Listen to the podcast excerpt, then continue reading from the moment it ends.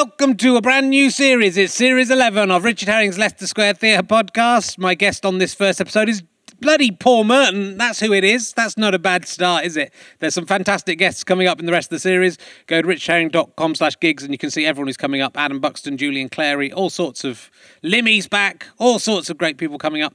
If you want to help us fund the this series of uh, Rahulasta Papa, then you can go to gofasterstripe.com and buy my new emergency questions book. It's out at last. There's over 500 emergency questions in here. Like, um, it's uh, why did Jesus say, "Why hast thou forsaken me?" on the cross? Had he forgotten about the plan that he and his dad had come up with to save mankind? That's the kind of question you could ask to a stranger on a bus and become friends, or not, or become enemies, or on a date and have people think you're weird. Uh, what about has anyone you've had sex with had sex with someone famous? My answer to that question is yes. Everyone I've had sex with has had sex with someone famous.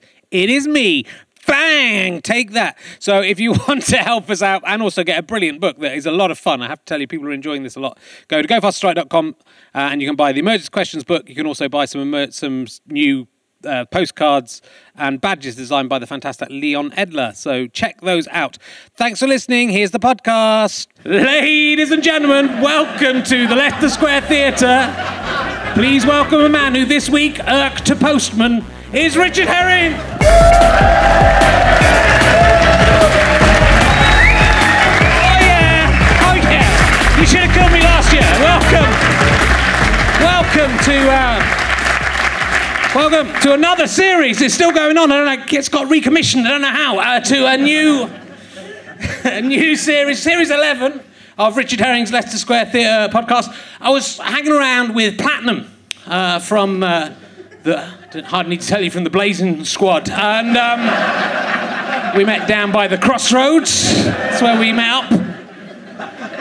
Uh, he calls it uh, Rahalasabas. I don't know if that's going to catch it. And uh, yes, very, I did this week. I irked a postman. I, weirdly enough, if you listened, uh, there was an audio special from uh, the Wells Comedy Festival, and one of my new emergency questions was, "Have you ever irked a postman?" And I hadn't irked a postman when I came up with that question, but I, since doing that podcast, I irked a postman, and he was very irked. I have to say, and it was your fault because I'd spent all week uh, signing these new emergency question books that are available from gofasterstripe.com, 500 questions plus uh, that you can entertain your friends and family with. Uh, and I'd agreed to sign and, and add extra questions to about 200 of these. And then I had all these envelopes, and I kind of just posted them all in the post boxes near my house and, uh, and filled all the post boxes up. And uh, I kind of thought, I did it at night, and I thought, oh, they'll come in the early, early in the morning and empty the post boxes, because I you know, remember the 1970s when there used to be more than one postal collection. And then about five o'clock in the evening, I went out with, I had 10 bags of these, uh, bag for life bags of these things that I had to deliver. They've closed down all the post offices in Shepherd's Bush. So I, I wasn't going to take, I took two into the post office, but it would have been five miles to take all of them to the post office and back.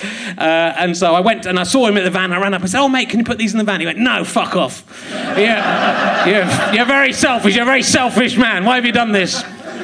And I irked. We had a long. I might turn it into a routine uh, for my new show, over again 50, because 10 years ago I had a fight with a university lecturer on the streets of Liverpool as I was entering my midlife crisis. It was quite embarrassing.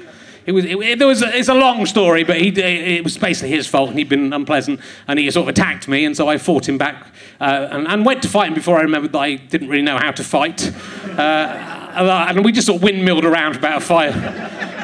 I, I, kicked him in the balls quite a lot, and uh, I did punch him in the head once. It was brilliant. Really, if you've never punched anyone, do punch someone. It's fucking great. Uh, and I got, I, I, had all my shirt ripped off me, and he got, sort of ran away, and the police came, and then they, they sort of were laughing at me, and. Uh, and I got in the cab to, to leave, uh, to go back to my hotel, and the cab driver in Liverpool genuinely said, That was the funniest fight I've ever seen.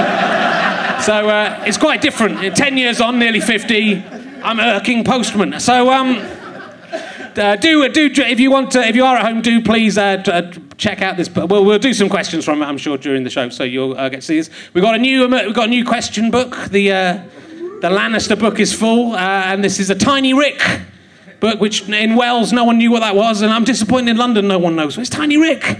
Tiny Rick. Yeah, come on, man. Rick and Morty, you've got to like that. So let's crack on because we've got quite a good first guest, and so I'll stop blathering on.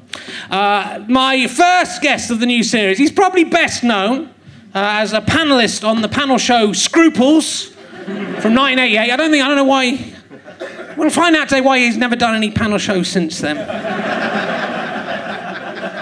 I don't know what happened to put him off. Ladies and gentlemen, will you please welcome my guest tonight, Paul Merton, ladies and gentlemen. Paul Merton, here he is. Come in, sit down. Paul Merton. Sit here, pull up, a, hold a microphone like in the old days. Paul Merton, it's Paul Merton. It's Paul bloody Thank you, Merton. thank you very much. So um, we'll get out of the way because I'm sure you get, you get asked about this all the time. But what do you remember about uh, the performing in Scruples? I met John 1980. McVicar. Did you? Who was, uh, again, John McVicar in the 60s was uh, on the front cover of the tabloid newspapers as the most dangerous man in Britain. He was a, he was a bank robber and he Yeah. did use, uh, he, he- you know, shotguns. He didn't fire them, but he sort of had them in his hand when he walked into the bank and uh, threatened to use them. So he was sort of seen as a violent man. Uh, he then left prison and then sort of, I think he studied sociology or something, or, or got a degree. And then, and then- so I, I knew this, I, I just, you know, he was a guy that was doing this program, so I, I met him. Um, and I realised that sort of it's a class thing, really, but I had, in a strange way, because he was from sort of Clapham and I was sort of near sort of that sort of area, um, we, I had more in common with him than I did with, say, like Stephen Fry. Right. You know, even though he was a bank robber, uh, John McVicar, not Stephen Fry. Yeah, He did that credit card thing, though, didn't he, Stephen Um, Yes, he Fry? So did. he was, But he it was, was- a bit of a wrong un as well. But it's the sort of uh, it's the one of the working class ways out, you know. Yeah. But uh, yeah, it was interesting, and uh, I met Nicholas Parsons, and from that I sort of inveigled my way into being invited onto just a minute. So Yeah. it all sort of worked out, you know. Yeah, that's nice. Good. You, you, you go, you do these things for a reason. If, you, if it works out, it's great. Anyone remember Scruples, the TV show Scruples? no. Yeah, it's got a lot of there's some big fans, some big fans of Scruples, and I didn't remember that one. I've been reading your autobiography uh, Yes. all weekend, which is quite unusually. I just read the first bit Yes. when I've got a guest, and then And then blag it. Yeah, blag it from there. But yours was pretty good, so I read the whole thing. Uh, it's uh, called Only When I Laugh, Yes. and it's uh, it's it's very well worth reading. It's very uh, it's funny, but it's, Hmm. it's it's also rather emotional and. Uh, there's some, some beautiful bits in it as well. But uh, so uh, uh, I'm quite interested in those early days of stand up, which I will always go back to. But you were, you were there as a punter, really, right at the beginning of alternative comedy. Yes, it was sort of the, hist- the history of comedy as we see it today is very much uh, affected by the opening of the Comedy Store in 1979. It, it's still running up and down, you know, in, opposite the Prince of Wales Theatre it is now. But when it opened in 1979, essentially it was a democracy. It was a gong show, which meant that anybody could get up on stage. Anybody here could go along to the Comedy Store and give your name to the compere and go up on stage. And if the you know if you if you were funny, the audience laughed. If you weren't funny or nervous, there was a gong and off you went, and that was it. But for those people who could sort of get through that sort of baptism gong by fire, as it were, it, a chance to be on stage because you can be you can want to be a comedian, you can want to be in comedy, but until you get stage time, until you're really in front of an audience, it's all theory. Yeah. So that's that that because when I wanted to be a comedian from a very early age, when I was about four or five, I, I saw clowns at Olympia. Uh, Bertram Mills Circus, I think it was. Just after the war, um, uh, the circuses were huge, huge live entertainment. And it still went into the early 60s. So when I saw it, it was about 3,000 people in this huge, massive tent at Earl's Court, Olympia. Uh, and, or just, I suppose it was inside the building there rather than a tent. It was obviously the exhibition hall. And I'd never been anywhere where 3,000 people gathered. I used to go to a church on Sunday. It was my parents' idea, and I, I had to go along with them. and that was always just boring and Latin and smelt of incense. And here was sort of like adults who are previously I thought were people who said, no, don't do that, come down, that's, that's, no, leave that alone. Suddenly they had big boots, they had colourful hair that went up at the side, they, drew, they drove cars where the doors fell off, they threw sausages at each other, they ran towards the audience with a bucket of water that turned out to be confetti at the last minute. And just hearing the sound of thousands of people laughing was, was it was a pivotal moment in my life, Right. absolutely. And I wanted to be part of that machine that created that laughter. Yeah, yeah. I would have been very happy to have been the guy that walked on and picked up the wheels of the car and then ran off with them again just to clear the ring. Yeah. That would have been a fantastic job, you know. Um, so I was completely hooked by that one moment. Really, it really was something. And then so you, you left school. I mean, it's, it's interesting, but the book goes goes through all this. But you're at school, and obviously there's no. I mean, I, I was the same. I mean, it, it, there's a lot of similarities because I was very obsessed with comedy. You're actually almost exactly ten years older than me. Yes. You're you're about to turn uh, sixty. Yes, I am. In yes. three days before I turn fifty. We'll Yes. never be on the same decade as each other. No, we'll never be able to compare notes. Life's a real fucker, isn't it? I hope that hasn't brought too many people down. It's- I wasn't expecting to get this emotional this early. We'll maybe talk about that uh, later. But it's but so you know, but you were at school, you know, going to comprehensive schools. Yes. Uh, there was never there was no real path. I mean, I had the same thing as you. I think Hmm. you go to the careers office and they're giving you pam. I think they wanted me to work in a bank and they wanted Yes. you to sh- sh- stack shelves. Well, there was no sort of like before the comedy store in '79. You had your options to become a comedian were to uh, perhaps get into Cambridge, Cambridge Footlights, because people had done that in the past. There was Peter Cook, Dudley Moore, Alan Bennett, Jonathan Miller. Uh, holiday camps. I mean, Dave Allen started off doing holiday camps Yeah. as a red coat back in the early '60s because that was one of the options. Fringe theatre wasn't really something that you know you couldn't. Northern men's clubs, working men's clubs in the north, that would have been wouldn't have been any good. So it really was sort of the, not for me, you know. I mean, as a as a 19 year old boy, a very shy boy from Morden, end of the Northern Line. Imagine me on stage in Manchester. Get the fuck off that stage if you're not going to make us laugh. Come on. The stripper's on in five minutes. She gets paid by the hour. Now, come on, move on. You know, I would have died within instant. You know, it wouldn't have. I, you know, that would have been it. Um, so yeah, it was. Uh, I can't remember what the question was now, but, uh, but we sort of got there in the end. But yeah, So yeah, there was, there was people. no avenue through, was there? there were So- no other avenues through. Uh, there's also a poverty of ambition at school. I remember sort of a kid at one day the, the maths teacher said to the class, he said, um, "Okay, this was in the sixth form. I'm going to go around and ask you what are you going to do when you leave school." And he turned to this one boy in the front row who was sitting next to his friend, and he said, "This boy said, what are you going to do?" He says, "I'm going to work for Sunlight Laundry." And the teacher says, "Well, why are you going to work for them?" He says, "Well, they're just down the end of my road, and I can." And the teacher said, That is the most pathetic answer I've heard in 35 years of teaching. You're going to get a job, you're going to base your career at the end of something at the end of your road. That's awful. He turned to the kid next to him and said, What about you? He says, I'm going to work with him. you know, it was true. But so you were quite you were quite shy. Yes, but that's, that, is, that, is, that does seem to be a sort of uh, a contradiction. But shy people, initially who are shy, are quite good. Well, are drawn towards performance because although there's a large number of people as there are here, I'm speaking as you know, I'm on the stage, I've got a microphone. I'm not speaking one to one in a room somewhere, so it's easier to be. Uh, I suppose exhibitionist is, is to be fair in front Yeah. of a, a crowd, an audience, rather than individuals. Sure, but you were listening. Unlike uh, you were listening to comedy records and Hmm.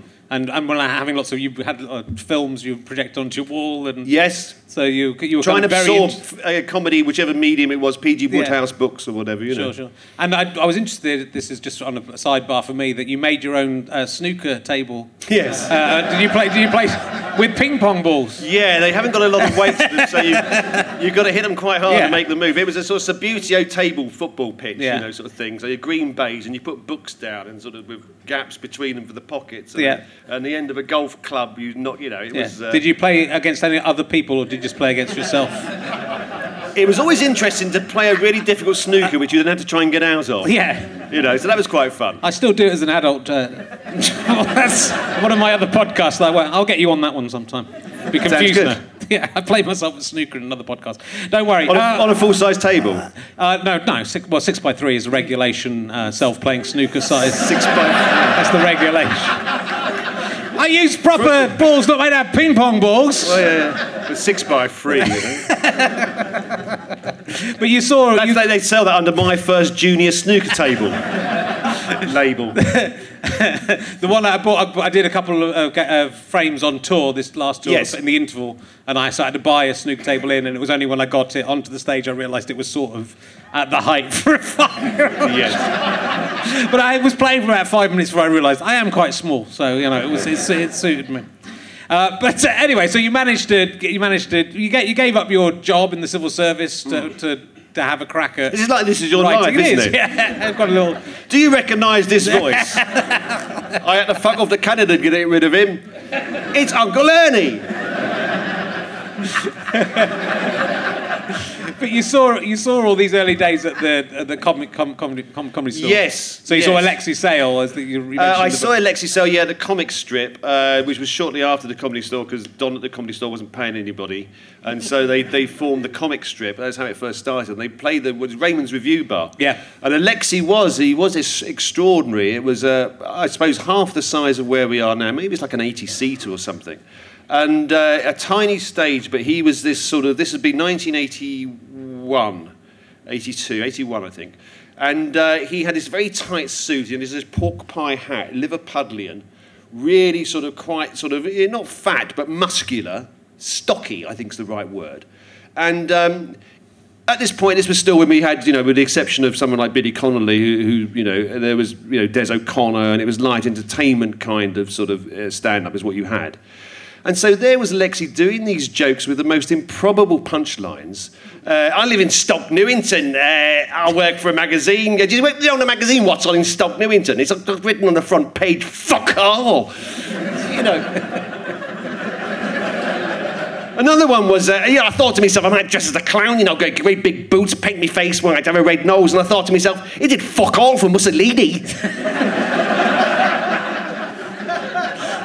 Never heard a gag before when the punchline was Mussolini. You know, extraordinary. It's great being Jewish, you know, because you can just make up names, you know, for holidays and they don't know at work. You know, you can say, I can't come into work today. I've got it's a hacker day. I've got to sit in the back garden with a pork pie on my head. and it was the anger with which he uttered pork pie, you know, like pork pie. You know, it was just. It was astonishing. Yeah. And uh, one routine, which doesn't sound particularly witty, but got to the point where you were just really just begging him to stop because it was just, you were laughing so much.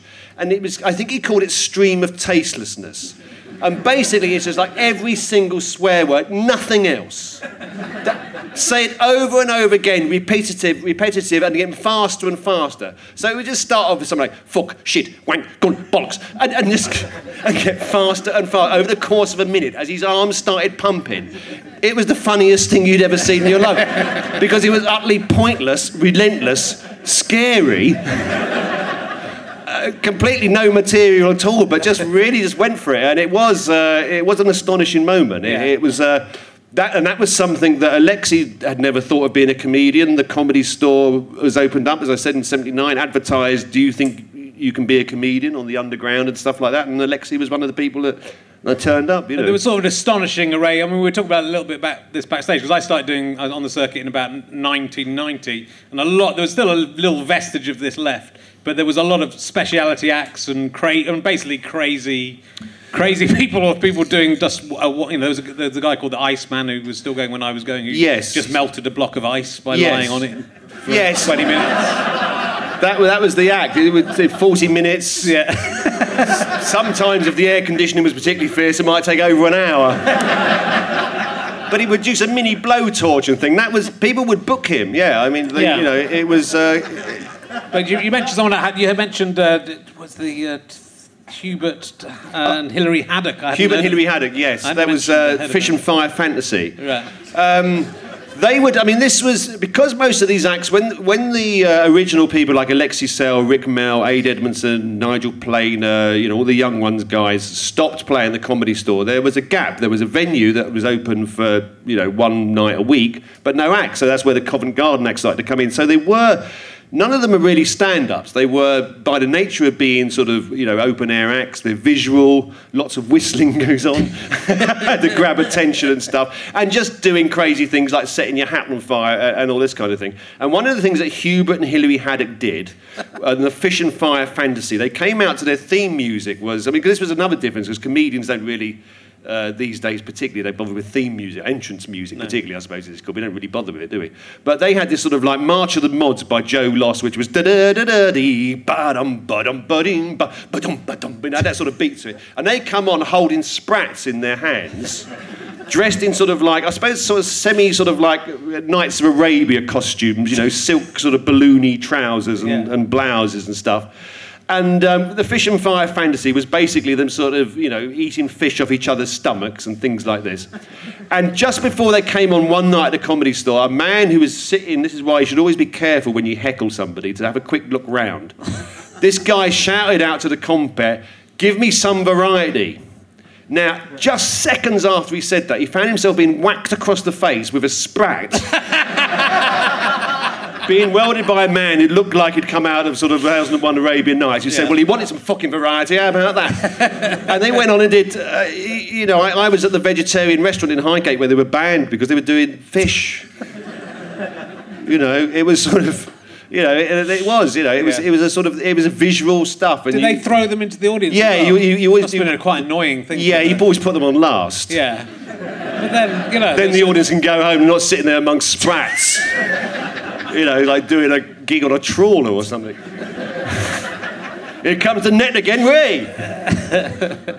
Uh, but then you, you, you came up with the, you know, you, you went up and did the Gong Show and. Uh, No, did I well. didn't know. I, I sort of. Oh, well, the, My confidence was not so strong that I, I waited till the gong show stopped because I didn't okay. want to. I, I, I desperately wanted to be on stage. What I didn't need to be was on stage, uh, not having confidence and somebody shouting something out and go, oh fuck, that's made it even harder.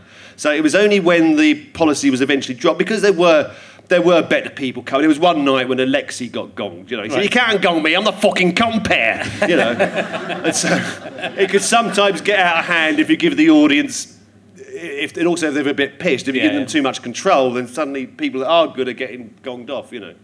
So it became a sort of, in the end, I mean, they still do it as a sort of once a month, Yeah. Monday thing, Yeah. You know, but that's, that's better than doing it all the time. yeah. Do you remember your? Do you remember the act, the LSD policeman? Just, just Yes, there was um, a, a, moment. I suppose I should. I can probably call it a moment of inspiration. I was I was waiting for a bus. Uh, that wasn't the moment of inspiration because I'd seen other people do it over the years.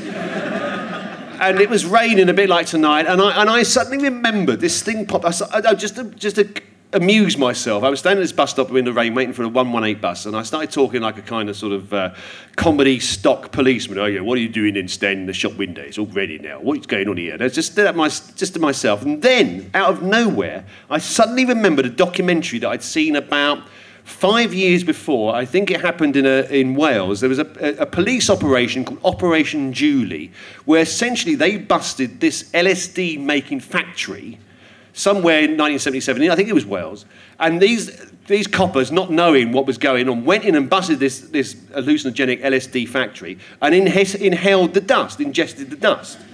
And then after the successful arrest, a couple of them went to the pub. And then this is in the documentary, the bit I remember. So these two men are in the pub, these two policemen, and one bloke is looking straight into the camera and he says, uh, I was having a pint of beer with uh, Detective Inspector Norris. Well, I noticed that my pint of beer was getting bigger.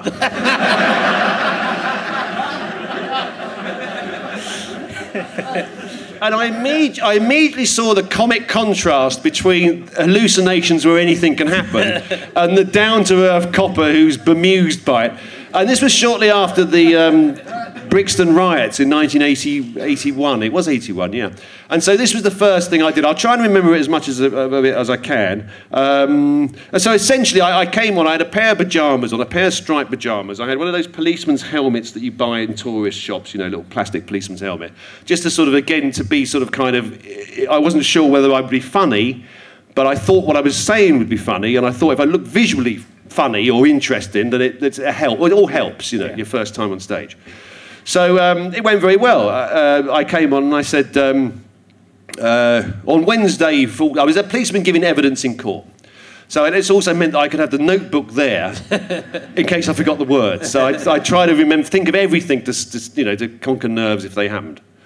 So here it was something like this.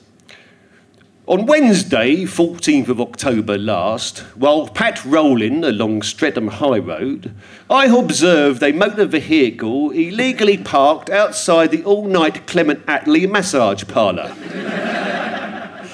I questioned the occupant, who said, Urinate off, you effing love child.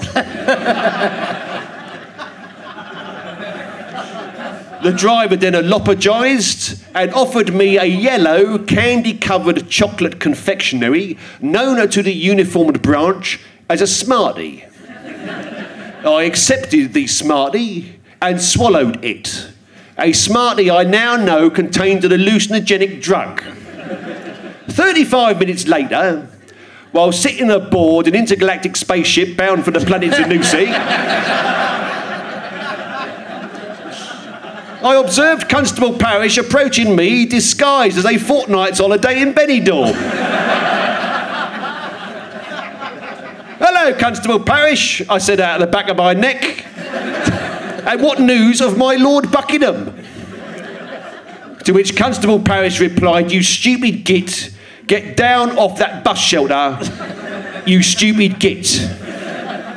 I then ate Constable Parish.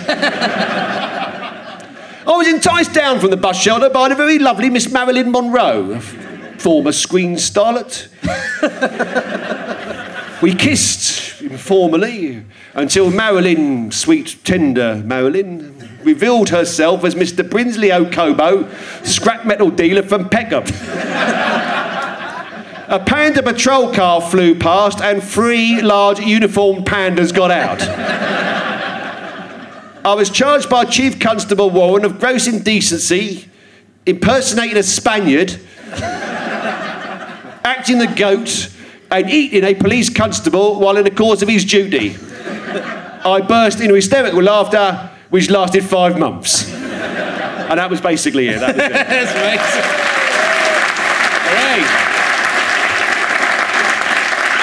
It's very, I mean, it's a very intricate and it's very well written routine as well. I took six weeks to write it once I had the initial idea. Yeah. Sitting in the bed sit, you know, over and over again, because again, it was the idea. It was about three and a half minutes long, I think. Yeah. And the idea was that every line is either a joke line or lead into a joke line. So even if I'm not funny, if what I'm saying is funny, then. And the thing was, it was, uh, you know, because it is a, it's a difficult job to do, uh, and it's very easy to be put off, you know, when you're not doing very well. But that first gig at the comedy store, which was just that three and a half minutes at the end, going on at half past one, I mean, it went, it's this, it stormed it, you know, it went really well, and. and you know, they wanted me back on again. I, I, I went back on and did it again. I mean, there was nothing. I did had no other material. Was, and I walked all the way home from Soho, uh, from Wardour Street, all the way to Streatham. I got back about seven in the morning. It was around about April time, and it was just. I mean, it got me through every bad gig over the next 18 months, of which there were many, because I couldn't live up to my opening. It was, uh, it- I had some good jokes, but nothing that was as strong as that for ages. You know. And you know, you're playing to an audience who usually saw people melting ice and throwing fish around. Well, so, exactly. You know, So- they must have been amazed you could talk. The, the fact he's impersonating somebody else. But it's sort of also interesting because it's a little bit of the persona, the Paul Merton persona. Yes, you know, I realised. I thought that the policeman mustn't find what he's saying funny. Yeah. Uh, because he wouldn't. And also, it's a kind of sort of. Um, so, yeah, or, without really thinking about it, I did kind of set a sort of stamp, I suppose, because it was the most successful thing, first very early on that I did. Probably the most successful thing I ever did in stand up, certainly. Um, and yeah, it was because it was one of those things, again, when you're watching television, when you're growing up and you're, you're trying to work out the theory of what it is, you know. Um, but there are no rules in comedy because every exception, everything you think of, there is an exception. I mean, generally speaking, I didn't like growing up comedians that laughed at their own stuff, you know. But Billy Connolly doesn't. Billy Connolly is an exception, you know. He's an extraordinary comedian, one of the biggest, most influential comedians of the last since the war. Um, so you can't say it's wrong because he does it, you know. Uh, so, uh, but it, I found that if there's a if there's a sort of you say something that's like my favourite line in the whole thing was I saw Constable Parish came towards me disguised as a fortnight's holiday in Benidorm. great. if you look puzzled as to why people are laughing, or embarrassed, or slightly humiliated, it just makes it funnier. Yeah. That's the idea, anyway. No, it's, it's, it's a brilliant bit. I, I, well, I love, I love the, the book's honestly, about your teenage years and, and your obsession with comedy, which, you know, I think, because I think, like, a lot of comedy fans do feel like, a, I mean, I did as well. You feel isolated because everyone else is into pop music, which you were later, but you, you Yes, weren't at the time. yeah, yeah. And so you listen to comedy records and sort of obsessing over comedians, and it's a bit weird, isn't it? I mean, in a way, Well, compared to other people. But, yeah, it is. It can be nice. a bit sort of. I mean, magicians. You know, you, Yeah. you know, you, they, they they tend to sort of when they're adolescents, they, they tend to stay in bedrooms practicing card tricks over Yeah. and over again on their own. And people who are into comedy listen to Hancock CDs or whatever it would be these days. You know, uh, and so, but it's just, it's it's incredibly fascinating. Yeah, yeah. Why does a line? There is a line in Round the Horne. Now, you know, um, they did the show here, didn't they, about 10 years ago, recreation of the radio series Round the Horne. Now, Kenneth Williams uh, and Hugh Paddick are playing two camp characters called Julian and Sandy. And the guy, Kenneth Horne, comes round to visit them. And this is a joke which, on paper, there doesn't, it doesn't appear to make sense. And it's only the rhythm of the performers, which I'll try and approximate if I can, that gets it across. So Kenneth Horne is in there, and he's, he's, he's inquiring about theatre tickets. And uh, he says, "What else have you got?" And they say, "Well, there's your actual moat." No, he says, "No, is it?" Um, um, hang on, let me think. I, mean, I always remember the punchline because you always get that right, and then you're okay. but let me just figure out the. Um, Yes, that's it. He says, so Kenneth Horne says, um, so he said, anything else you're interested in? He said, um, uh, yes, uh, Mozart. He said, please yourself, we only book the seats. Now, it doesn't mean anything, Yeah. Mozart, please yourself, we only book the seats. But in the hands of Kenneth Williams, in his voice, the audience roar. Yeah, yeah. Mozart, please yourself, we only book the seats.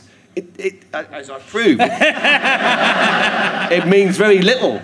But that's, that's the exchange, and it worked. And it's, it's, so why does that work? It's the persona of Kenneth Williams. It sounds sort of, perhaps it sounds rude, and it isn't rude. It's the name of a composer. But you, you, in a rule book, that wouldn't, it wouldn't make sense. But it, just the rhythm of it, the lines of it, the whatever. You know. Well, it's very. I think that's what's fascinating about comedy because, like, uh, one line in the, you know, with one comedian will be incredibly offensive and people will be very upset about it, and a different comedian can say exactly the same thing and people will love it. It's about how you feel about the person, I suppose. It's about the persona of the. It's, but Yes. the relationship you built up with an audience. So, so you know, Yes. someone like Barry Cryer can say something that's really filthily upsetting, but his his audience will still love him for it. You know, but half of them won't know what it means. they won't, and they'll, and they'll hear it again in five minutes.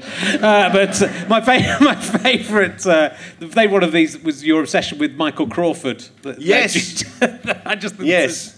Well, it, it's, it's funny how sort of history sort of remembers people. Now, when the first series of, um, I don't know how, how many people of my age are out there, but uh, 1975, I think it was, was the first series of this programme, Some Mothers Do have them, which this was long before Impressionists got hold of the character, and Yeah. Mike Yarwood particularly sort of simplified it a bit. But his the extraordinary visual gags, the stunts, the thing with the, the, the mini hanging off the edge of the cliff, the roller skating underneath the, the lorry, the going around on roller skates and again shooting out the door, the coming down the stairs on the wardrobe, all these sort of stunts done in front of a live audience were, were exhilarating. Yeah, yeah. Again, this is in a sort of world of, um, I mean, the 70s was a very strong uh, year, a decade for sitcom, incredibly strong. Uh, Steptoe and Dad's Army and Porridge and, and, whatever. Um, but some Mothers Do Have 'Em really stood out as well as being sort of like a bit of a throwback to sort of the visual days of, of Keaton or Chaplin or whatever. But before it kind of got sort of mangled a bit, it was really sort of something. Yeah. it was astonishing. Yeah, It, so it seems difficult to believe that now, maybe. Well, I, rem- I remember it. I did. I, I used to love it as a kid. It was there was a sort of childishness to that character. Oh, yeah, totally. But you you you read in a paper that Mike uh, Michael Crawford yes. uh, would go for a run every morning. Yeah, around um, Hyde Park, and Hyde Park, as you all know, is a huge park. Uh, so I would, I, one morning I went and sat on a park bench waiting for him to run past me. My parents had gone away, I think, on holiday um, without telling me. No, no, no. um, and I was just on my own, and I sort of he was in this pr- he was in this uh, huge musical at Drury Lane called Billy, which is a magnificent book by Keith Waterhouse. But it's kind of my story, but set in the north. So he's it seems impossible for him because he's in the north uh, and he, he meets a comedian and Billy, you know, Billy Liar. Will he come to London? And that's the whole thing of it. So it was kind of, and I saw him and, and Michael Crawford, exhilarating stage performer. I mean, Yeah. just really book by Clement La Frenais, the people who wrote Porridge, Lightly Lands, music by John Barry. So it was a really good, classy, you know, it was incredible, classy production. And I was just hooked on it. I just, I just, if I, I read somewhere in an interview, I go running to Hyde Park every morning. So I just sat on a bench near the Royal Albert Hall and got there about half past six in the morning and waited to about, I don't know, probably half eight, nine, maybe. No. You know, you thought, well, he's not going to be out running now, is he? and then he You just know. ran. Oh, well, that's somebody running towards me. and He's got a blue. Tr- no, no, not him. so, was, but yeah, but then you sort of, even if he had a run past, Yeah. which would be unlikely, you know, of course, I wouldn't have said anything. I'm certain. What would I have said that would have said to him? I tell you what, I'm, come and be in the show tonight, or, or whatever, you know, whatever you imagine it's going to be. But it was just like it's like contact with somebody that did it. But it, it's, I was bitten too overawed at that Yeah. time. Too Yeah, overawed. well, that's interesting. I think that but that feels to me like a play. There's another instance that's a bit like a play, but that feels like a play where the young Paul Merton, you know, is waiting for Michael Crawford. It's sort of like just a play of the young Paul Merton waiting for Michael Crawford who never shows up, or maybe just as you leave the bench, he runs past. That would be good. and says, "Ooh, Betty." That would be good. but also, there's another play that I think's there to be written, which is Stuart, mm. Stewart Lee once went to interview Spike Milligan mm. in his house, mm-hmm. but Spike Milligan was having one of his episodes. Yes. So Stu sat, sat downstairs for two hours waiting for him to mm. calm down and talking to his wife, mm. and then in the end, his wife said, "You're just going to have to go. He's not going to be able to interview." Mm. So that's kind of an, and that almost meeting well, was, of two he, generations. He, he I know you met. He was on a cycle, so it depends on where yeah. you were. You know, he, he got shell shocked in the war and yeah. stuff, uh, uh, and so he was sort of. Yeah, I mean, but it's sort of that you know, it's that near meeting of those. It's, it's interesting when it's two different generations, mm, I think, as well. But that mm. you know, Stewart Lee and Spike Milligan nearly meeting and then not meeting, and yes, Paul Merton and Michael Crawford, who I presume you've met subsequently. No, never. Not. No, never. No. Oh, I mean, he, he I, goes running in Hyde Park. You should go and wait down there. I don't wish to be mean, but does he still go running? It's, it is sort of funny when you saw. I mean, I was a huge Man from Uncle fan, and I, I met Robert Vaughan. He came down to the comedy store, and it was unbelievable to meet Robert Vaughan. But w- w- you meet sort of you know, occasionally meet famous people, and it is always a surprise when they know who you are. I it shouldn't be, perhaps, if you're, you know, but I, I, I don't often go to where there are famous people. So Richard Attenborough, I mean, you know, Richard Attenborough came up to me and said, I mean, it, you didn't want, I didn't know what to do with my face in the middle of this, because I thought we were going one way with this sentence, and it ended up somewhere else. So my face had a sort of contortion in the middle where I had to sort of change expression quickly. And he said, You have made me pee myself with laughter. Mind you, I have got diabetes.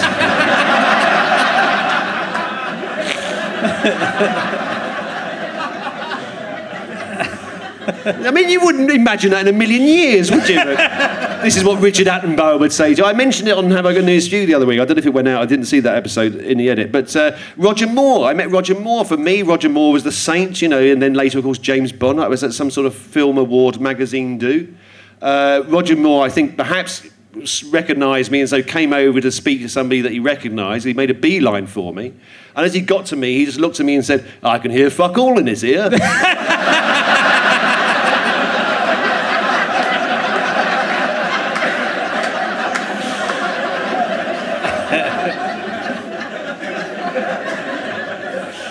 I mean, if you, if you were given a selection of the things he's going to say, you wouldn't, you wouldn't select, you wouldn't pick that one out, would you? Funny though. But well, and, but I, I had a, I had a similar thing with you uh, to, of the of the sort of hero worship thing, ah. and, the, and the, because I, you, I, you know, I was massively obsessed with the, the, the comedy I saw on TV, and and then uh, and I saw you do a very uh, that I was very obsessed with. You did an early stand-up set, and I'd never seen anything like it because I'd been watching Python and stuff that was all scripted. And then something happened in the audience, and you did this big suddenly veered off and did this. Yes, you, uh-huh. you remember the bit, don't you? Because it's about the, the coach part. I did talk to you about it once. But oh. then do you remember? No, I don't. Do you not? Well, there was. It was. I can't. I can't remember what the subject, but it was. It, I was just blown away because something happened, and you clearly ad libbed this really funny bit, and I couldn't right. believe. And then you know, then it came to being like 1991, and I'd been invited to the Light Entertainment, uh, BBC Light Entertainment Christmas party because we'd done t- on the hour mm. that year. And then you was, you know, a we was the Beverley Sisters were there, kind of mm. incredible, you know, this the Beverley Sisters. What an incredible array of people from you know hundreds of years. You get hugely excited because I mean, if you don't know who these people are, obviously it's not exciting. But you said you see Kenneth Wolstenholme talking to Leslie Phillips. you just think there's a combo. I don't know. It's because we don't think of them as being real people, and suddenly they're talking to each other outside of each other's boundaries. I think it's just very exciting when you're thrust into that word. It's very exciting. But yes. you were there, and then but I was much too nervous to talk to you until I was very drunk. Yes. And then I came up to you and sort of stood there grinning and saying whatever yeah. inane thing I said. Mm. And then the next year, I didn't. I, I, did the same thing again. Yeah. So I think for like, like two many, or three years, I would just come up to you. How many years do you think you did that for? quite a long time. You're, you saying three or four? yeah, I think it was quite a while. There was, a, no there, was, there was a gap for a couple of years, and you came back strong again. I'm, so I'm amazed I've got through this far without having had to have a drink uh, to get me to the point where I could talk to you. No, but, but you were very, you were very nice to me, given that I was this sort of dweeby little comedy fan kind of coming well, up. The, the thing is, you should be. You know, yeah. it's I can remember sort of like. Uh, this is a, a, there's a footballer. Chelsea were had a had a team in the 70s that were sort of a classy team, not as like they are now, but they you know they weren't winning things, but they were a classy team. They had stars like Peter Osgood. There was a swagger at the Kings Road Chelsea. Now there was a, a player for them. It doesn't it, called David Webb, who was like a solid centre half. That's all you need to know about him.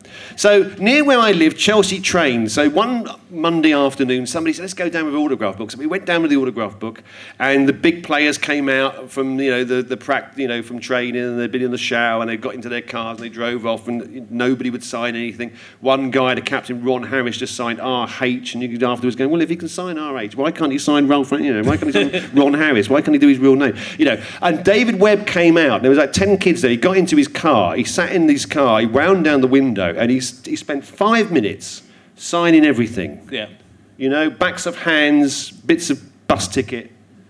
And I'm talking about this now 40 years later. Yeah. It meant it was important. Yeah. It meant something. It, it, it doesn't, it takes very little time. I've never, I've never said no to an autograph. I mean, I, you know, photographs you sometimes have to say if it gets down, you say, okay, quickly, you know, whatever. Yeah. You know, but generally, no, because it's important and it doesn't, it doesn't make any difference to you to do. And also, if you're skilled enough at it, if somebody's a fan of yours and they're gawping a little bit and they don't know what to say, you can put them gently on a conveyor belt and they don't know they're on the conveyor belt. So you say, oh, hello, what's your name? Oh, oh, it's good. oh you, you enjoyed it? Yes, fine. Can I have it? Have you got a phone? Yeah, oh, I have, your friend's got a phone. Hello, how are you doing? Good to see you. Nice to see you. Good, I enjoy the rest of it. And, and it's, it's it, you know, and it's like 30 seconds, a minute or something. Yeah. And it's absolutely fine uh, and it's not a problem. It, it's, I just remember the disappointment of somebody that Sure. you was a really good player. And this, this guy that signed was not the most glamorous player in the team by any stretch, but he was the only one that bothered. Yeah. You know.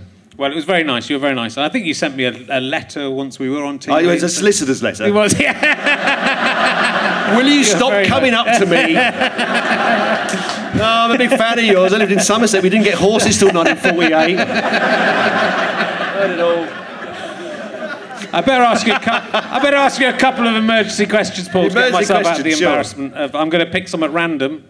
Um, oh, I won't ask you that. That's too mean. Uh, um, they're all terrible. These emergency questions, they're not Yeah. living up to the, their billing. They aren't. I'll ask you this one first. Have you ever irked a postman? I yes, I have. Yeah. Uh, yeah, I was uh, uh, doing sort of like uh, you know the delivery, newspaper deliveries during the week, and there was this postman. We used to go down in sort of cul-de-sac, little flats here and there, and occasionally the postman would give me letters. You know, if you're going to number 34, can you post that through the thing? You know. So one time I tried to give him a Daily Express to post at number 54. I'd got it wrong, the, the relationship between me and the postman. I thought, you know, I was 12 years old, he was like double my age, 30 or something like that, you know, pals together in the workplace, walk, walk in the same streets. You never know how heavy the next package is going to be. I remember one day delivering the Daily Express, Martin Bormann found on every single newspaper, because the, the, Express were, were convinced in 1973 they'd found Martin Bormann. Anyway, enough of this topical material. Martin Bormann, for fuck's sake. I was talking about Alexei doing Mussolini. I'm now working Martin Bormann material. How about this? I've never asked anyone this question. I'll never ask anyone again. Hmm. Would you rather be able to turn your head like an owl or have a neck that telescopes up to the length of a gi- giraffe's neck, Oh, but can go back down again to normal? Oh, no, will? definitely the second one. Yeah, the, the, the neck. Yeah, yeah, because you can always do that. Yeah. it's a bad question. Is this on?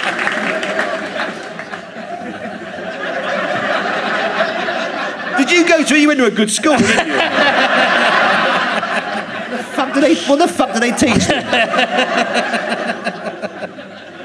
So, um, let's uh, let's talk about just a minute. Yes.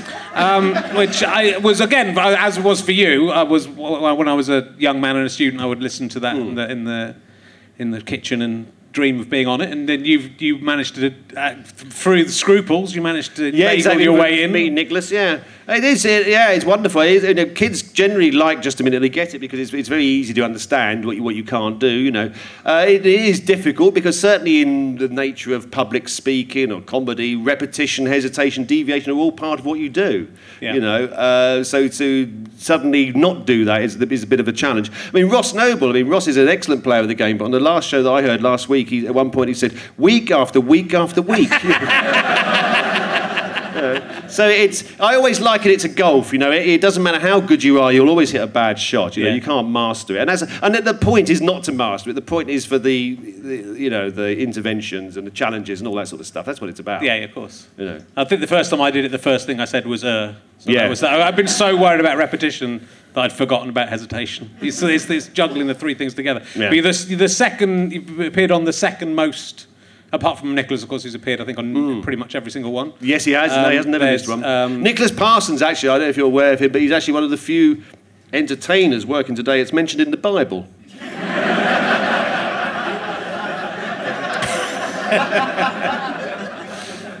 Do you think Last Supper, he was doing the cabaret. if the uh, impossible and unthinkable happened and Hmm. Nicholas was for some reason unable to carry on doing it, did, would, would, would you be prepared to step over to the? Oh no, I don't chair? think so. No, I wouldn't. Ha- I wouldn't host it because then you'd be sort of losing me as a contestant as Yeah. well, or panelist, whatever we are. Um, no, I think it will sort of. Uh, I mean, uh, I had a meeting with somebody uh, that said, you know, should we could could I record something for Nicholas's obituary? You know. Uh, so if he suddenly died, they, they've got it there. And I, I said, no, that was 12 years ago. the person who asked me left the BBC five years ago. And is dead. Yeah, no, no. well, nobody lives after the BBC. You do occasionally see obituaries that are written by someone who's already dead, don't you? Because they do get them out in It advance. just, it, yeah, And that's I- a bit weird, it? it does. Well, it, it's yes, because you just yes, it seemed a bit. I think they were just worried, but I mean, you know, it, it's just they're not so worried now. He's, he's clearly invincible. It's so. incredible. I mean, it's just the first time I did just a minute. He we, it was up in Edinburgh and he had quite a busy day, and he tripped over a speaker. Ah, you were doing that one, yeah, uh, and in the first show, and he like had a really bad fall, Hmm. and yet still got up and then did two episodes just a minute, and was and he's so sharp on it nearly all the time. No, I mean he is So- completely. So you know, at at the age of ninety-four this year. Uh, yes, indeed. Harold Lloyd hanging off the clock came out four months before he was born. 1923. Um, yes, but of course, Nicholas being Nicholas, the reason why he did fall over the speaker was he was hamming it up by looking at the audience as he came on and not seeing where he was going. But uh, no, he is. Uh, you know, the legs are getting a little slow for him now. But uh, no, everything else is ticking along brilliantly, and it's just he, he, he he's brilliant casting for that. He, he, He does. He, he, it's it's important. You know, the, the, it's important to have a chairman that says no, you're, you're, you're you no no no, you, you can't get away with that, or whatever. You know, Yeah. so it's it feels as if it's about something, but it, what it's really about is just having a laugh in a in a quiz or a, a parlor game format. I suppose. Yeah. Yeah, it's, it's such a. Well, you talk about in your book about working with Peter Jones, which obviously Mm. you worked with him a lot on the show, but you did. He was in a, one of the Hancock ones you did, and he was he did a Fist of Fun episode. It was sort of so exciting. Again, I think I love comedy when it gets that intergenerational feel to it. Well, And yes, I mean there is sort of in comedy, you know, uh, people can still be respected at, uh, at an age where in other professions they might not be, you know. Um, so yeah, it, it's uh, Bruce Forsyth. I mean, he's he's, Yeah. he's uh, I mean, it, it, people sort of laughed at him and stuff uh, once, but um, no, I mean, I totally admire what he does. I mean, there was a there was a moment in Strictly Come Dancing. I mean, it's they've had to change the format a bit because actually what he was doing was going for sort of like real loud out belly laughs live Saturday night BBC One. There was no sort of laughter machine that could come in. So now they've adjusted it a bit so it's not quite so naked. So the perform the presenters don't have to come out and do a gag straight away because you know the nature of doing a gag straight away if it, if it doesn't work it kind of sets a tone and, and so it's it, you've really got to be sure of what you're doing rather than risk. It's much better to say hello and welcome rather than you know. Then there's nothing, and then so they, you know, so it's better to be neutral. yeah, yeah. It's yeah. It's, but again, you would you would give. Have you ever seen the, the, the, the Bruce Forsyth and Norman Wisdom doing Sunday Night at London London Palladium together? The No, two I don't of them. think so. It's on. It's on uh, videotape or whatever they call it these days. Um, just press a machine there and it comes out your ear or something. But um, there is the two of them. There was an equity strike. They belong to the Variety and Artists Federation. So there was nobody could do the show apart. These two guys said they would do it live TV. Right. And Norman Wisdom's abilities, I mean, he has a sort of poor reputation, I think, perhaps sometimes, but his physical abilities as a comedian were astonishing. And live TV, he does a thing at one point, you've got a grand piano at this side of the stage over there, polished top. He runs from over here and jumps astride the grand piano on his belly, belly, falls off, turns as he's falling, so he lands on his back. Right. And this is live TV. He does one other thing. If I can, uh, can I stand up for a minute with this? Yes. Um, he does this thing where He's, had a, he's just had a situation with somebody here. He walks backwards. He keeps walking back. He doesn't do what I'm doing. He doesn't look down. He stops and he completely disappears down a trap door. and, and at no point has he looked to see where he's going. What he's done, because I looked back at it two or three times, is exactly 12 steps. Yeah. And he's an ex army man. Right. So he's rehearsed it to the point where he knows exactly, okay, I'm there. 12 steps back from here, all equal pace, blah, blah, blah, blah, blah, gets me there, and he's gone. And what makes it funny, if he looks to see where he's going, we, we, are, we kind of guess something's going to happen. But Yeah, yeah. he stands still and just disappears. Now, uh, is there a comic today that could do that? Well, No. no. A circus clown might be able to do it, an Yeah. acrobat might be able to do it, but that kind of, and, and this is, remember, it's live TV, and if he doesn't get it right, it's, it's, a, it's the size of this table, the trap door, Yeah, and he yeah. disappears down. Well, there was a lot. You know, there was a lot of craft in those. In those, and a lot of them had worked on routines and The physicality. TV, there was, but there was yeah. they, they wouldn't. They'd only do do that. That would be all they did, wasn't it? One. This was it. In those Obviously, days, this was a you, would, you, could, you could hone an act and do it. You could do the same act, you know, for 40 years or something. It'd be like a 20 minute act or something. So, yeah, people sort of settled into certain routines. So it, it wasn't necessarily better, but it was different. Yeah. Huh.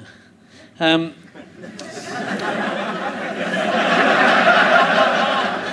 would you rather How have? tall is this giraffe? You go really. I mean, you'd go. It'd be bad. You'd telescope up and you'd hit your head. Yeah. So then maybe you should have chosen the owl after all. no, no, no, no, no, no. I'm assuming I can see where I'm going as giraffe, so, well, but should be able to see where I'm going. Yeah, you have to think about these things. Um, I remember one, the first Edinburgh I did was 1987, and I remember you. I was very excited about going to see your show, but I wasn't able to see your show that year No. because you'd uh, you'd had a, and you'd, you've had in your book. There's quite a lot of incidents where you've got ill or broken legs Yes, or, or, uh, yeah. or had bad reactions to malaria medicines. Yeah, yeah, yes, and absolutely. had periods of time where you've been put out of action. So you, Yes. you broke your leg in. You literally broke your leg going to Edinburgh in the Yeah, day we seven. played football up at the. I went up to Edinburgh for the '87 festival, one man show. Did the opening night. That was okay. Went all right. Oh, fine opening. It was all right. Went out, played football the next day. Fell over, broke my leg. Went into hospital, which was luckily just just up the road. Came out of hospital after about three or four days. Started getting really sort of sweaty and, and, and falling in and out of consciousness. Ambulance was called. I was round at somebody's flat because the flat that I'd been renting was right at the top of a huge block. So I, you know, my leg in plaster, I had to be lying on somebody's floor somewhere. Uh, the, the ambulance, for some reason, took three hours to arrive. Uh, they kept phoning for this ambulance, and the am- this was back in '87, so it was just a landline. I think we even had, people had mobiles. Maybe a few people had mobiles. Um, the ambulance turned up. Um, eventually, I got into it. Andy Smart, who was with me, uh, was just talking to me, and he came into me with the hospital. They thought, well, somebody should go in with me. So I then taken to the hospital, and I'm lying on this uh, on this hospital sort of trolley in a little sort of alcove bit. And Andy is keen to get a bet on on the 4:30 race at York. And so he has a look at me, he looks at the time, and he, he just has a poke in to see when he sees the colour I am, and I'm sort of kind of sort of kind of bluey sort of colour. And he attracts the uh, medical staff, and they whisk me off. And uh, I wake up the next morning, and uh, I've got these things going into my arm, little drips and things, and I've got an oxygen mask on. And I'm thinking, this is a funny sort of broken leg. It sort of uh, seems to develop. And what that was was a pulmonary embolism, which is a sort of uh, blood clot uh, which formed uh, and get, went into my lung.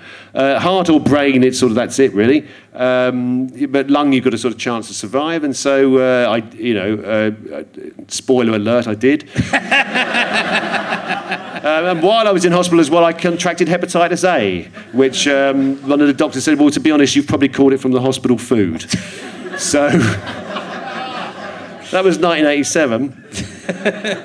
but I had a review. It said one review on the one show I did said, "Go and see this man. He's hilarious." And so people would queue up by the hospital bed. I'd show him me X-rays, allow some of them to take a bit of blood, you know.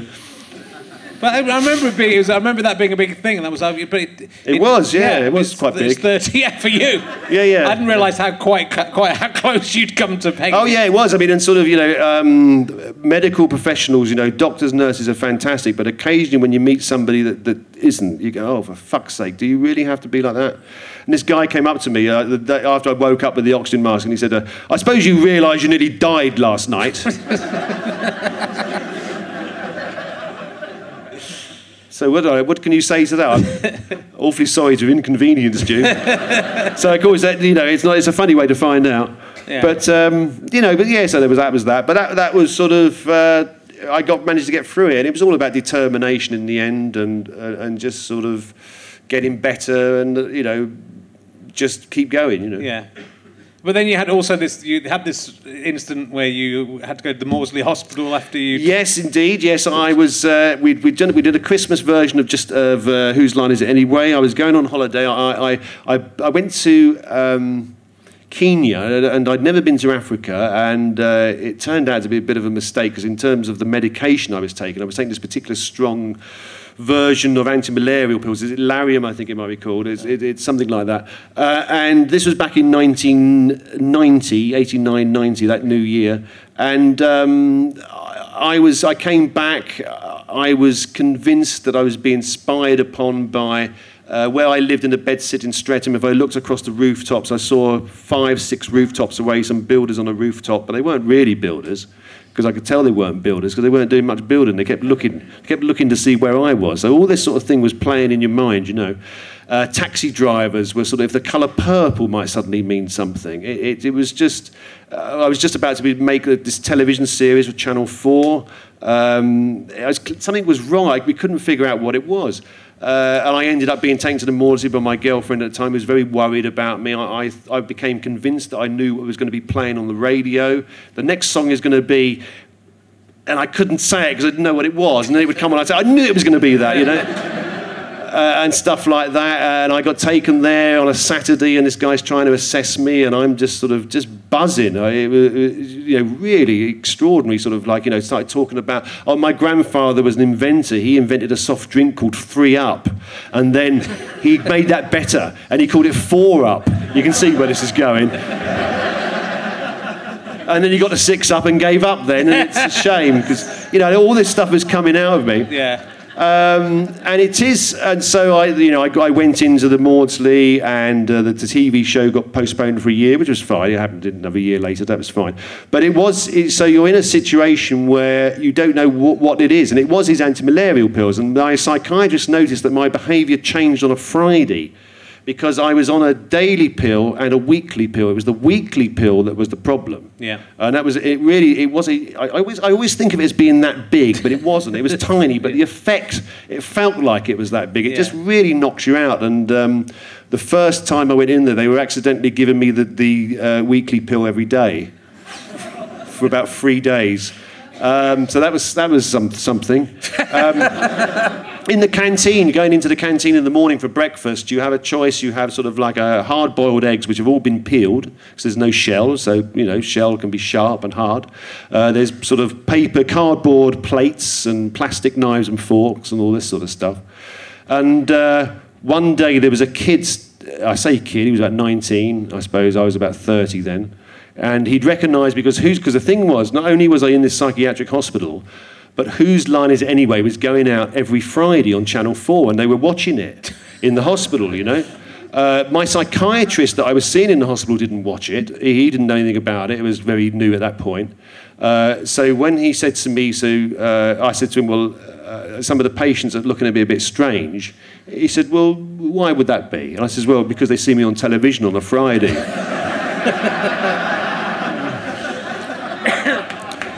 Just Fridays, is that? so this, this boy next to me, he's sort of like, you know, we all keep queuing up for our sort of bran flakes or our hard-boiled egg, whichever, it's, whichever mood we feel our digestive system is in. And uh, this boy, he says to me, he taps me on the shoulder, he says, uh, uh you're Paul Merton, aren't you? Uh, I said, uh, I felt responsibility. So I, I said, uh, yes, yeah, yeah, I am, yeah. Um, don't tell anybody I'm here. It's a bit of a secret, but you know, just I'll be quiet. It's, oh right, I won't tell anybody. And uh, after I wrote the book, uh, I, this was 30 years later, whatever it was, 25 years later. I, I was in Wimbledon, uh, not too far away from the Denmark Hill. And um, this nurse came up to me and she, she said to me that the guy I'd spoken to, his name was John, and it just helped him enormously because he realized that it wasn't his fault that he was there that it could. And this is the thing about mental health. You know, one of the things is that sort of when it happens to people, eh, there is a sense, sometimes a sense of shame. If you can get rid of that shame, it's really helpful. But it really helped him. Sure. You know, to sort of see that a man on the television if he can be ill, then I can be ill, and it's not, it's not my fault. It's not a weakness. I mean, all equally, uh, when he said to me, Are you Paul Merton? I could have said, Yes, and I've jumped out the telly.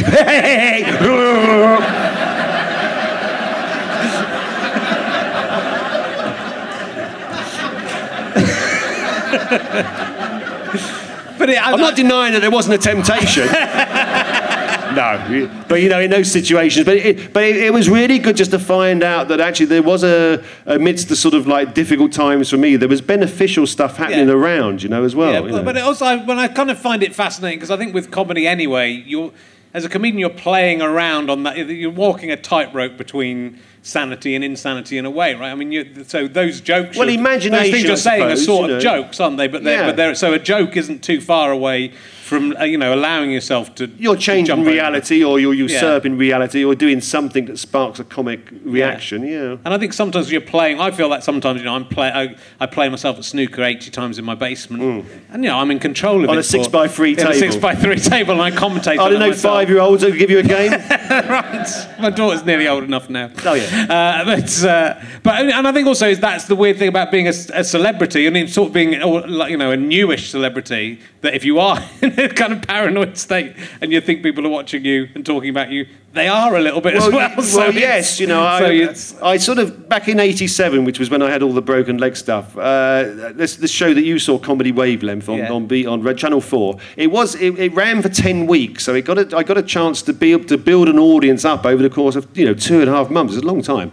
So it went from three million to four, I think, or something like that. But one of the first times I sort of it affected my behaviour, and I realised afterwards just how silly and, and, and laughable the whole thing was. I'd left my sort of one bedroom flat in Streatham, and I was walking down Streatham High Road towards WH Smith's. I got there, and there was two sort of uh, young women who sort of saw me and started giggling and pointing, and I felt embarrassed. So I left WH Smith's, and they followed me out at WH Smith's. So I got on the bus to go back home. They got on the bus to get back home, uh, not, not to get back home with me, but. um, and so I then got off the bus at a stop earlier, then ran down the road so they wouldn't be able to follow where I lived. Got home, sweated, heart palpitation. It had been 35 minutes since I'd left the house to buy a paperback book. I had no book. I was sweating in my living room on my own, and I'd done it completely to myself. And I realised that actually, the funniest thing is, the easiest thing is that people, all you want to do is just wave, and that's it. That's Yeah. that. People are just just a moment of contact, just to say hello, oh hello. You know, that's it. People are very happy with that. You know, um, it's just, you know, thumbs up sort of thing. You know. yeah, yeah. And I'm very jealous of you because you've got. I, I toured. I was touring on one of my tours, and I bumped into you in Brighton. Yes. And yeah. Uh, I drive myself around in a little VW Golf, and you've got a massive, proper tour bus that you travel around with the, the, your your. Well, it's a good reason for it, although it seemed extravagant. it, good, it but I is it I extravagant. could do it. I mean, if it is five of us, Yeah, um, it'd be so- weird if it's just me on my own in a bus, right? Yeah, well, And driving it around myself. They are they are fantastic. It is like Yeah. having your own train that goes wherever you want it to go because it have it has a double it's a double decker, so Yeah. there's sleeping compartments, a kitchen, a, a screen for DVDs, you know, and all that sort of stuff. But it, it, it makes sense essentially if you sort of like if you're doing a gig in Leeds or somewhere like that, and you leave Leeds at half past ten, you can be back in London by half one, half two in the morning, whatever it is, something like that. You haven't paid hotel bills for five people. It's better to get back to London, get back to your own bed, and wake up there than it is to wake up in a hotel somewhere else. Sure. You know, so actually, although it looks completely over the top, it, it, it just about breaks. It makes a it, it makes about the same amount It of money. looked like a lot of fun. Oh, it's fantastic. No, and some venues, you know, like the backstage facilities aren't particularly great. I mean, here it's like a palace. I mean, this is nothing. you want to see what it's like back there. Prince Charles comes back here, doesn't he, when he wants to feel somewhere posh? You ought to see it back here. It's wonderful.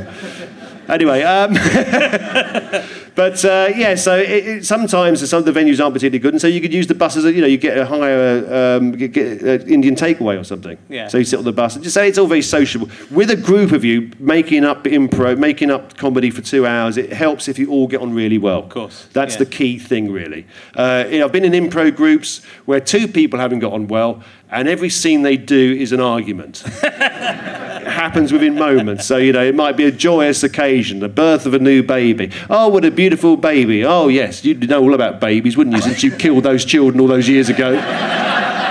what do you mean? You know, you were the one, you know, you know, whatever. So yes, it's sort of you have to have harmony because you can always Yeah. fake, not fake, but you can always play anger, but you can't always fake joviality. But your, your partner, your wife, is in the group as well. Mm. Suki, yeah, yeah, Suki. absolutely. So I mean, that Yeah. must be there must be times when you've had a had a little tiff, maybe. Little tiff. Look at these questions from 1956. Have you had a little tiff, Marilyn Monroe? Um, uh, well, no, it's easier though, isn't Yeah. it? Because if we do it, uh, the thing about the impro is. Uh, there's no set script. So if you say to somebody afterwards who wasn't there, what was it like? Oh, it was this bit when the cowboy came on and then the, you know, and it doesn't sound like anything because it isn't anything. It's Yeah. ephemeral, it's gone.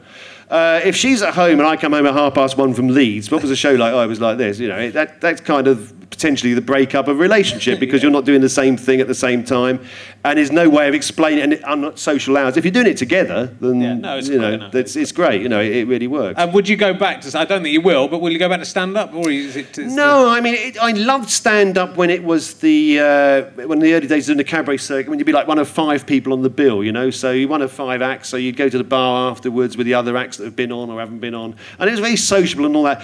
The the thing about I've I've done it before, being on stage uh, an hour. And just myself, and I don't, I don't, I don't like it. I, I want, I want a comedy butler to come on. I want somebody to hand me a, a piece of paper that's completely blank and say to me something like, "You know what it means," or I don't know, but something that's not just the sound of my own voice. You know. Yeah. But other people, uh, other people are really skilled at that. But for me, I'm always looking for entrances and exits. Yeah, I mean, it's. I, I understand. I really understand what you mean, and I can see why you would prefer what you're doing, and you're awesome what you're doing. But it's. It also seems a shame when you do that little stand up, and everyone goes, "Oh, wow, that was good and exciting." Yeah, but it's you know, I mean, I, I always found it really difficult to write stand up as well. I mean, that Yeah. policeman on acid routine, as I called it, was was something that took, still took six weeks to get. But I mean, it used to take forever. I think really, in the, during the eighties, I really, I mean, the standard is like a twenty minute act. I think I had a really shit hot 17 and a half minutes. I'm not sure I ever got to twenty because I at the comedy store they have this light on stage which only the act can see, which is this red light that flashes on to tell you, you know, stop, you're going too far. And all the times I played the comedy store, I never saw that red light. And when it was explained to me it had been there since 1979, I was gobsmacked. No, I, I never had, uh, I, I, I never, but, but that was, it didn't come to me naturally. Improvising with other people, uh, it's like ad-libbing at school or something with your mates. Somebody says something, you base something on that, you react off that, somebody else says something. On your own, that's something I'm not so easy, I, I'm not very fluent. No. Well, um, it's a. sh- I, you know, I understand what you're saying. It seems like. So you want me to do a stand-up I want you to do a stand up so I can on die on my arse. You say, well, that giraffe try- stuff, I don't know why he's still working that. I want to drive your own bus around. Drive my own bus around, yeah. And and do you think you is have I got news for you? Going to carry on for? No, it's going to stop next week forever. I shouldn't tell you that, really. Are. Are you still enjoying? it? Because there was a point where you weren't enjoying it. I think. Yeah, I mean, for a little while. it's sort of yeah. That was a long time ago, but it's like one of these things. You, it's got such a huge audience that, that love the show, and it's, it's sometimes it's hard to do, sometimes it's easy to do, but it's a it's a dream gig. So you know, I, I, I, if it's one of those things you can't afford to start getting sort of like, oh god, I got to do this again. Well, there's plenty of people who'd love to do it. So you know, I, I only have to sort of you know say, uh, you know, and it's it's important. You know, the morale boosting of comedy is very important. So Yeah. the comedians has to kind they have to kind of be up, I think. yeah. You know. All right. I'll ask you an emergency question at random.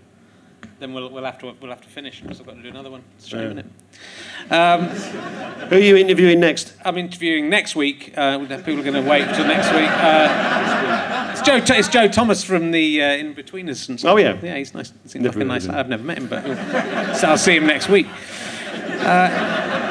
Here's a quick David Bowie story that I heard tell tell once. Okay. He was doing it in the early days of Ziggy Stardust. He's in one of his documentaries, so if, you, if you're a big Bowie fan, you might already know this. Uh, talking about backstage stuff, and he was doing, he was talking about the early days of Ziggy Stardust and trying out some sort of tryout gigs. And they might have been somewhere, sort of in the north, somewhere Hull, perhaps Huddersfield, somewhere like that, maybe. And uh, working men's clubs. It's all a bit primitive backstage, and David's got all the Ziggy Stardust gear and it's all sort of zipped up and everything. And he's, he's just about to go on. He says to the guy backstage, "Excuse, where can I? Is there is there the gents? Is there a sort of said, you see that sink at the end of the corridor? That's your loo. He said, I can't go there. And he says, listen, son, if it's good enough for Shirley Bassey, it's good enough for you.